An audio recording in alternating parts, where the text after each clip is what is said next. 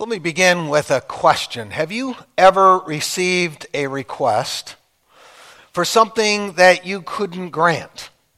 Okay. Someone stops and asks you for directions, and you're new to the area, and so you really can't offer them the kind of guidance that would be helpful, something that they need. Or else someone asks you for some advice on a subject you know very little about. Or else they ask you for resources you don't have. So, what do you do? Besides just feeling bad over the fact that you can't really give someone what they are asking for, what they really need in that time of need. Now, in our message series on the book of Acts, we come this morning to a story. Story of two apostles who encounter a very similar kind of experience.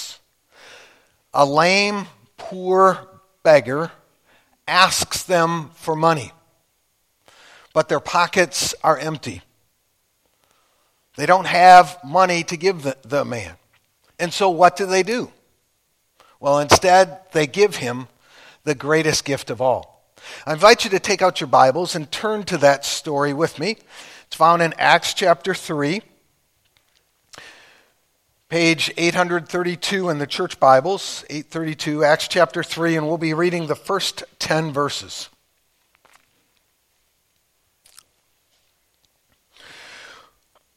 Acts 3, beginning with verse 1. One day, Peter and John were going up to the temple at the time of prayer at 3 in the afternoon. Now, a man crippled from birth was being carried to the temple gate called Beautiful, where he was put every day to beg from those going into the temple courts. When he saw Peter and John about to enter, he asked them for money.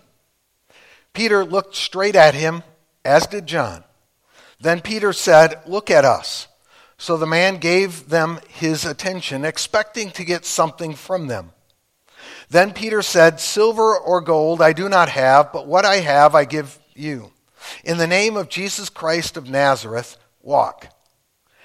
Taking him by the right hand, he helped him up, and instantly the man's feet and ankles became strong. He jumped to his feet and began to walk. Then he went with them into the temple courts, walking and jumping and praising God.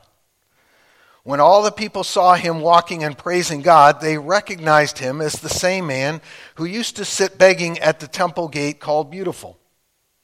They were filled with wonder and amazement at what had happened to him.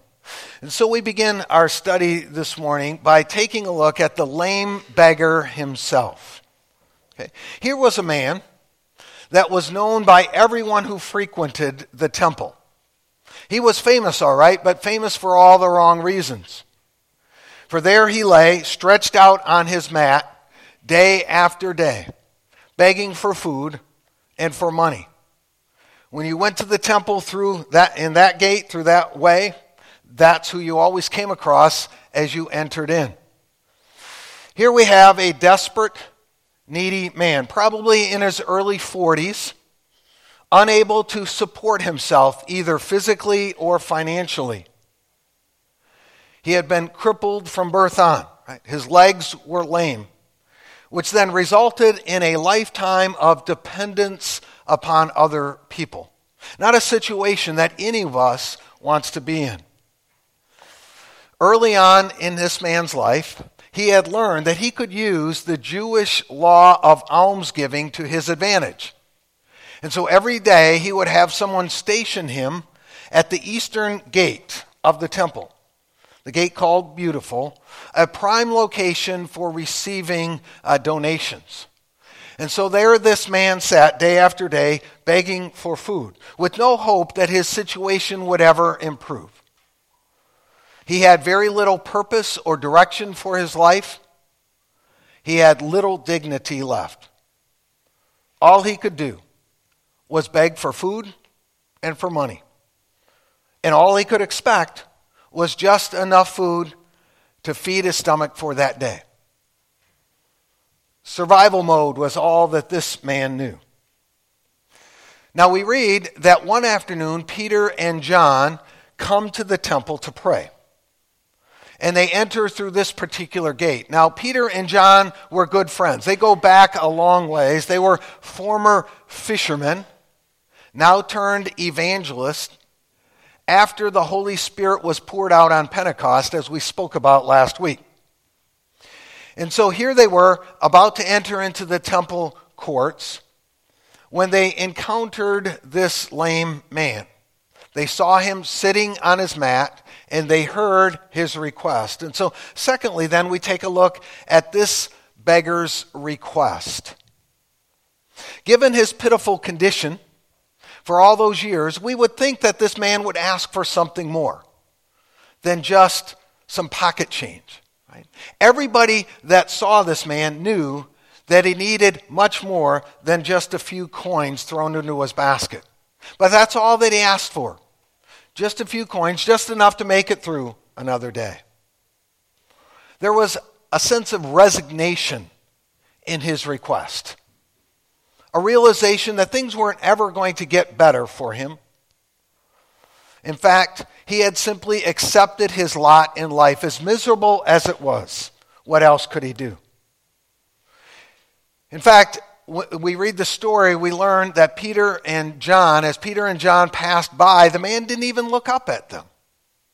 He simply was on autopilot, just sticking out his hand, saying, Alms for the poor, alms for the poor, as they walked by. Now, it's important for us to realize that this beggar represents someone and someone's far greater than simply himself. In a way, this man represents you and me and the rest of humanity. He represents all of us in our fallen natural state. For just as he was born lame and unable to walk, we too have been born spiritually lame, unable to walk in God's ways. And just as he was poor, and destitute, so too, in our natural state, we are spiritually poor. We stand morally bankrupt before a holy God. And just as he was stationed outside the temple, notice not inside, but outside the temple, so too we find ourselves outside of God's holy presence due to the stench of our sin. Now, like this man, Many people in our society today have simply resigned themselves to this lot in life. They've just decided to make the best of it. This is what we've been given, this is what we've got to deal with. And so they are forever living in survival mode. Know anybody like that? Are you someone like that? Right? Living in survival mode? Or others are like this man in the sense of always looking for just a little bit more money just a little bit more, as if money could suddenly heal our brokenness and restore his soul. I believe that it was C.S. Lewis who said that the problem with humanity is not that we ask for too much. The problem with humanity is that we are satisfied with too little, satisfied with trivial things, with trinkets and superficial uh, treasures, while the pearl of great price goes unclaimed. And so, like this lame man sitting there at the temple gate, many people today simply beg for pocket change when God has so much more in store for them. Thirdly, we take a look at the apostles' response to this request. The first thing that Peter and John do when they see the man and when they hear his request is they tell him to look up. Look at us, they said. Look up. Look beyond your present circumstances. Look up in hope toward a brighter and better future. Look in faith toward a God who can do great things for you. And then in verse 5, we read that the man does exactly that. He looks up. He gives them their full attention, probably uh, hoping that he will grab a larger than normal donation from them. And I love Peter's next line. He says, Silver and gold have I none. Right? I don't have silver and gold. But what I do have, I give to you.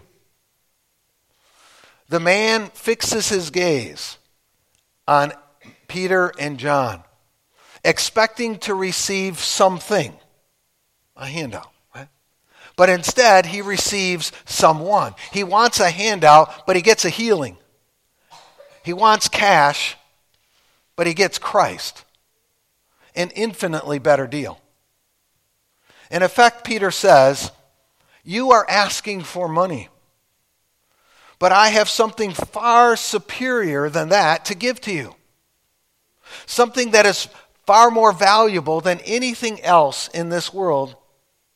And his name is Jesus of Nazareth. And in that powerful name, I command you to walk. And as Jesus as Peter says this, he, he reaches over, grabs hold of the man's hand, and lifts him up to new life. A beautiful illustration of, of the healing power of Jesus being lifted up to new life. And for the first time in this man's life, and the first time in over four decades, he is able to stand and look other men in the eye. His once withered legs are now strong and sturdy. And so he goes from sitting to standing to walking to leaping, praising God for this miracle of healing. But the, the healing that this man received was not just physical in nature, for Jesus had also healed this man spiritually, had healed his soul as well as his body. Now, in this very first recorded miracle after Pentecost, we see an illustration of what Jesus is still doing today in the church through his people. Jesus is still at work in our world today, healing and restoring those who are crippled.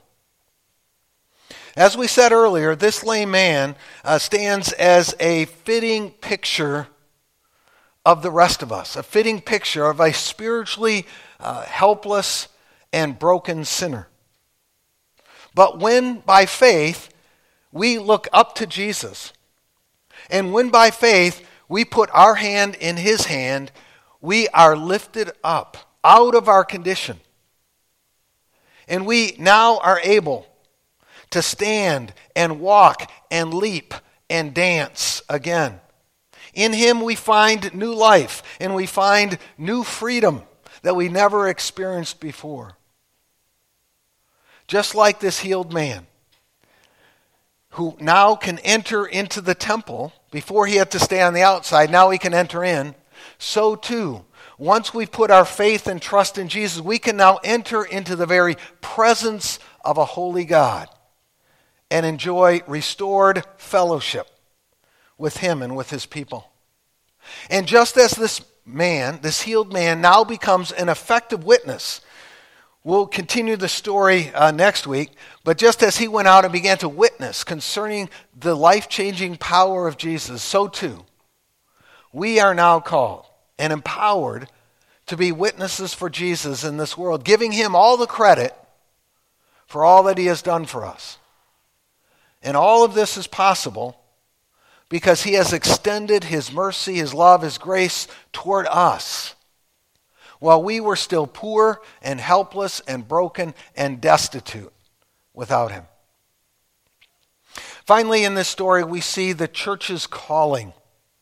We move from an individual story to the church of Jesus Christ. As we mentioned uh, earlier in this series, Luke's purpose for writing this book is to demonstrate how the New Testament church is now called to continue the mission of Jesus Christ in this world. That Jesus came, he fulfilled his mission. He said, It is finished, I've, I've done my part. He sends his spirit, and now he sends the church out to continue that mission in this world. And so these two apostles, Peter and John, were pillars of that New Testament church.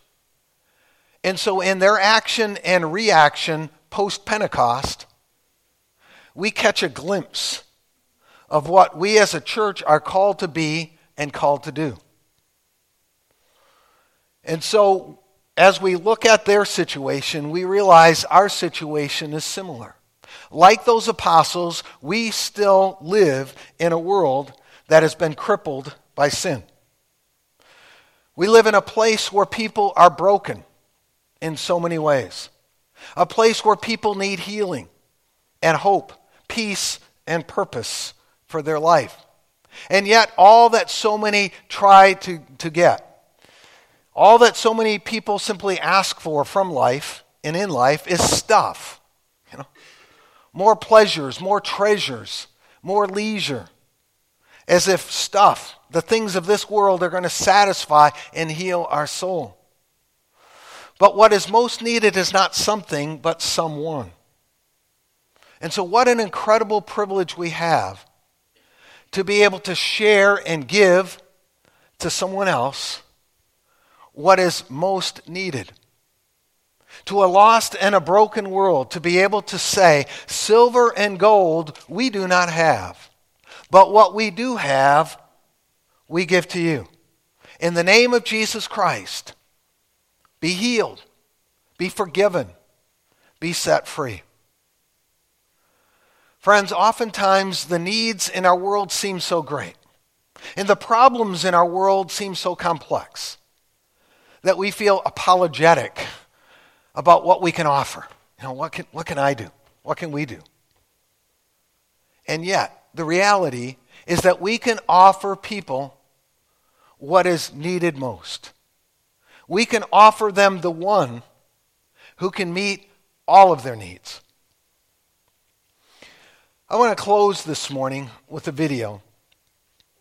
We're going to be watching a father son racing team called Team Hoyt. Maybe you heard of their story before. Maybe you've seen the video. It's been around for a little bit. And we're going to be watching them as they endure the rigors of an Ironman triathlon. Let's watch.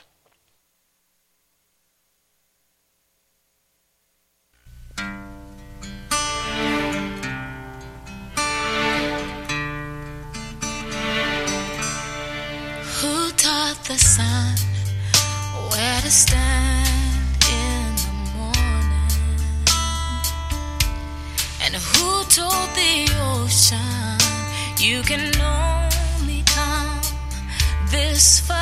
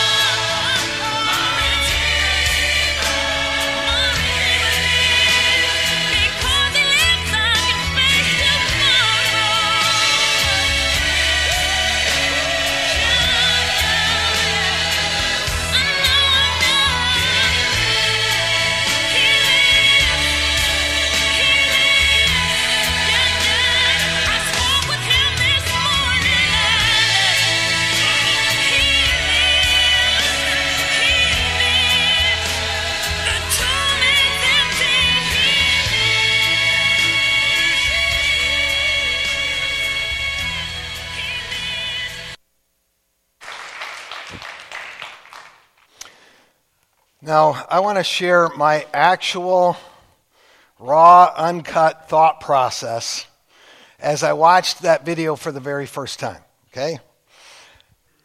Here was my first thought as I watched the opening uh, couple of scenes, uh, opening minute or so of that video. That's just dumb. Okay? Why would anyone put themselves through that kind of misery for someone else who might not even understand what it's all about?